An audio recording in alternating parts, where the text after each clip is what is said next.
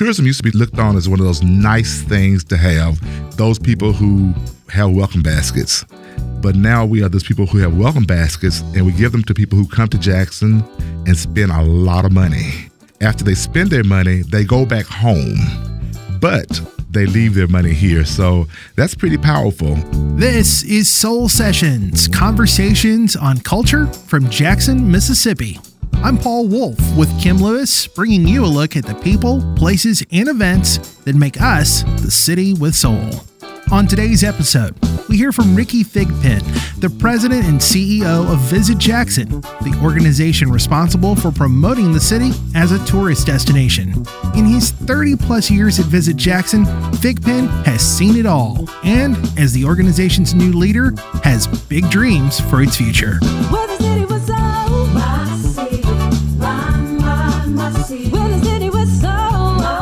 Ricky, how are you? Thanks for joining us. I'm doing great today. Thank you, Paul. So I wanted to know a little more about your journey, where you grew up, where you went to school, and then how 30 years later you end up as the CEO of Visit Jackson. Well, Jackson is my hometown. I was born right here in the capital city. My parents were educators in the Mississippi Delta in Rolling Fork, Mississippi. So life went on. They became educators at a university and college in Oklahoma, so at Langston University. And so I was a college brat running around on campus. And then we found our way back to Jackson, Mississippi. And graduated from high school here in Jackson, went to college in Mississippi, and left college with a degree in computer science with a minor in mathematics and business.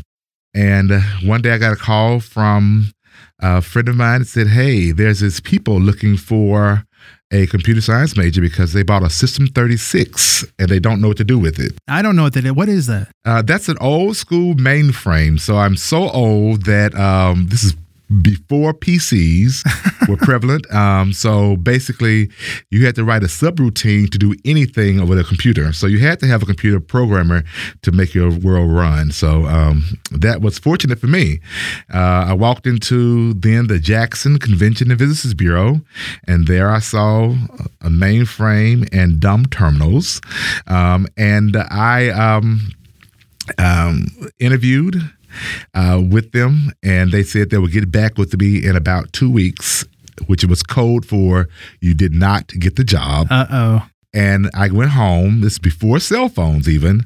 I went home, and my mom said, you have a phone call. The lady said, call back. It's an emergency. And the lady that I interviewed with, Chris Chapman, who is now in Ridgeland, was at Visit Jackson then. She called and said, can you come back tomorrow and be prepared to stay all day? They had computer problems, didn't they? They didn't have computer problems yet. They got computer problems because she hired me and said that she did not want me to leave the premises. So I did not have a desk or a chair, but I started setting up computers, and I've been there ever since. And that's kind of my journey into tourism. You were our original IT guy. I was the original IT guy. Oh, wow. Don't tell Michael Hogg that, though. Now, back up a second. You said you went to college in Mississippi, but I know one of your favorite things and passions is where you went to college. It's okay. Share with us. I will tell you, I am a very proud alumni of Mississippi Valley State University. I actually went to college there on a university band scholarship, so that's kind of my college thing. Okay, but you skipped from IT guy to now you're the CEO, like... That's quite a leap. That's quite a leap. And typically in the tourism industry, the IT guy does not make his way into the executive CEO position. But again, I told you I had a business minor. So I started working in IT and eventually started getting some responsibilities in accounting and then HR and then I started playing around with some graphic design kind of things because I was a computer guy, and cutting and pasting really meant cut and paste back in the day. So I knew how to cut and paste and create some ads and save the bureau just a little money. And so I got into the marketing and ended up supervising marketing. And here we go. And Ricky is still a de facto marketing team member, even though he's the CEO. Hey, that's right. That's right. The marketing team sees me coming down the hall and they all close their door because I love marketing, but I love everything creative, and being innovative is just one of my things. No Comic Sans. No Comic Sans. So you've seen the organization from the inside out and the city change so much in the last 3 decades. What challenges has Jackson overcome to get where it is today? Oh, that's a lot of information. So I think the most significant enhancement the city has seen is we were forever the only capital city that did not have a convention center. So I'm very proud to have been a part of that movement to make the Telecom Center a reality, which morphed into the convention center. So that is a big thing. I think the other thing is a very intangible. We're finally starting to see silos being broken down and to really try to create some collective ambition. The city, the industry, the stakeholders, the citizens now understand that we are a city that we can be proud of. And for way too long, we did not really brag on, we were not proud of who we are, the things that we take for granted. You know, Aunt Judy's fried chicken is the best fried chicken in the world. And we've always known that, but now people in Idaho know that, you know, Aunt Judy's fried chicken is the best chicken. So I think that now we can celebrate who we are in a very authentic manner. So that's one of the things. And I guess the last thing, I guess, is the respect for tourism as a formidable economic engine for the city. Tourism used to be looked on as one of those nice things to have, those people who have welcome baskets. But now we are those people who have welcome baskets, and we give them to people who come to Jackson and spend a lot of money. And after they spend their money, they go back home, but they leave their money here. So that's pretty powerful. And now I think that our city, our stakeholders embrace that and value that. I would definitely have to agree with that. And not only are they leaving some of their money here, but when they get back home, they're telling everyone what a great time they had in Jackson. Oh, you're right. You're right. They're the best marketing partner we can have. So, Ricky, let's talk about plans for Visit Jackson. What's your vision for your staff and for the organization itself? That one is fairly easy. When I accepted the responsibility from the board of directors, I promised them that I would identify the most talented, committed, passionate, innovative staff. And once I did that, I would let that staff do their thing. You know, I don't happen to be the smartest guy in the room, but everybody I think has a calling and everybody has a special gift, and mine is just bringing people together. And if I get my team together and let them do their thing, they'll make me look really good. And you're good about that. You're good about hiring people who also let their people do their thing too. Yeah. So I'm kind of a leadership geek. I'm a student of leadership. So that's the secret. If you let people do their thing, they'll be happy while they do it, and they'll do it at a greater level of competency. So that's kind of the secret. So that's really the goal is to, my job is really just to set some goals, set some timelines, provide resources, and get out of the way and make it happen and watch it happen, and then set some higher goals the next time. I mean, philosophically speaking, too, there are big plans for the organization over the next couple of years, at least. Yeah. Right. We have some big plans. I think that Jackson, Mississippi, is an amazing community. I think that it deserves an amazing destination marketing organization, or I like to call it a destination leadership organization.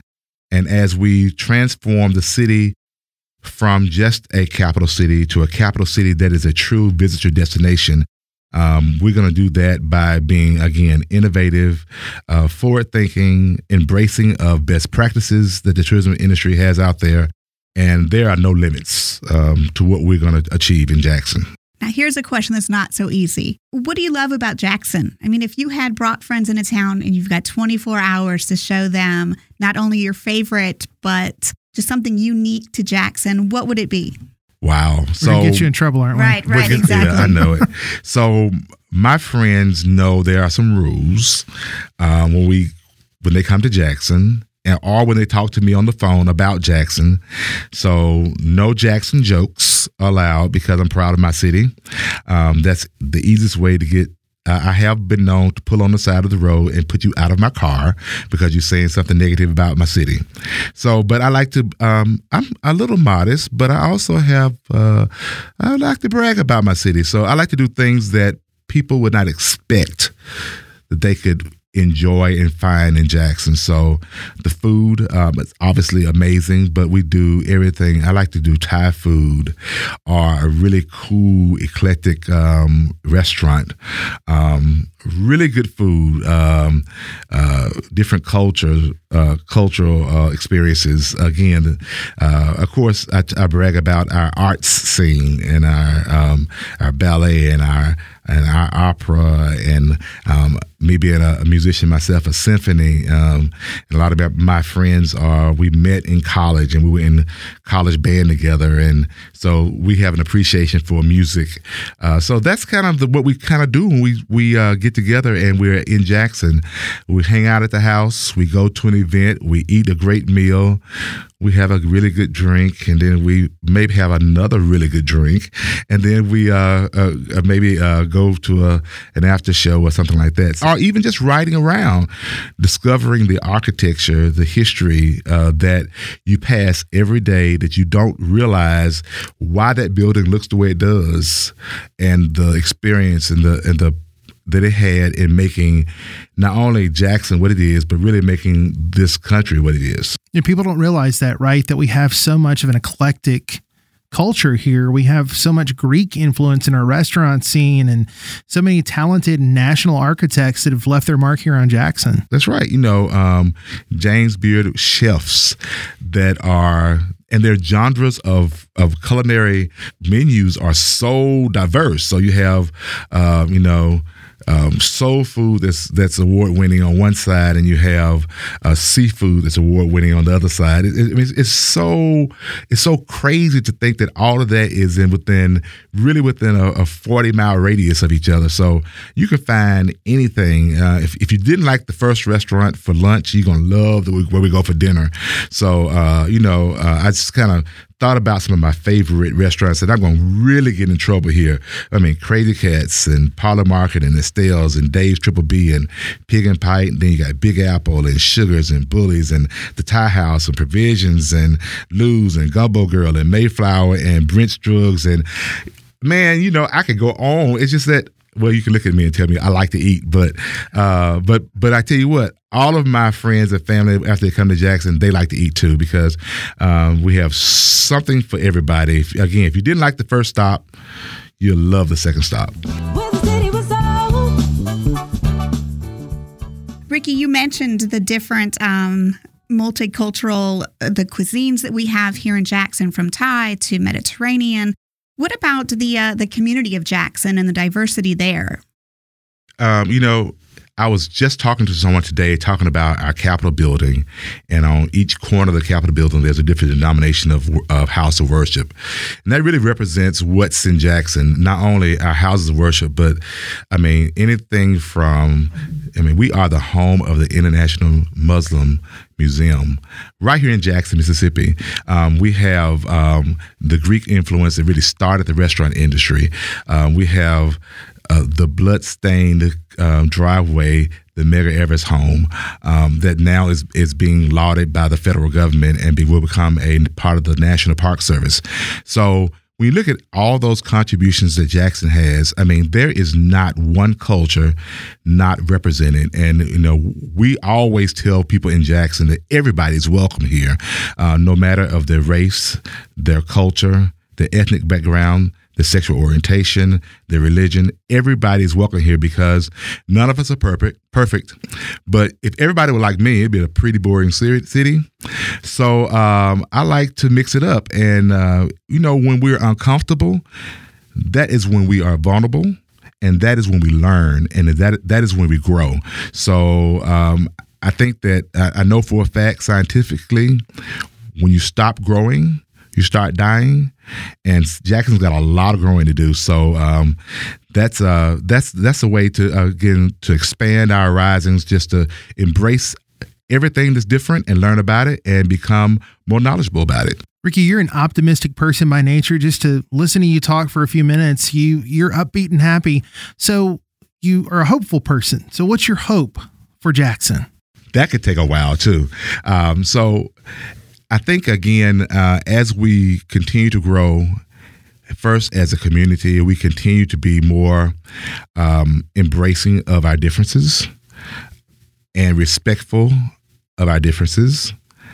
I think I would like for our community to live a little bit more in harmony with each other.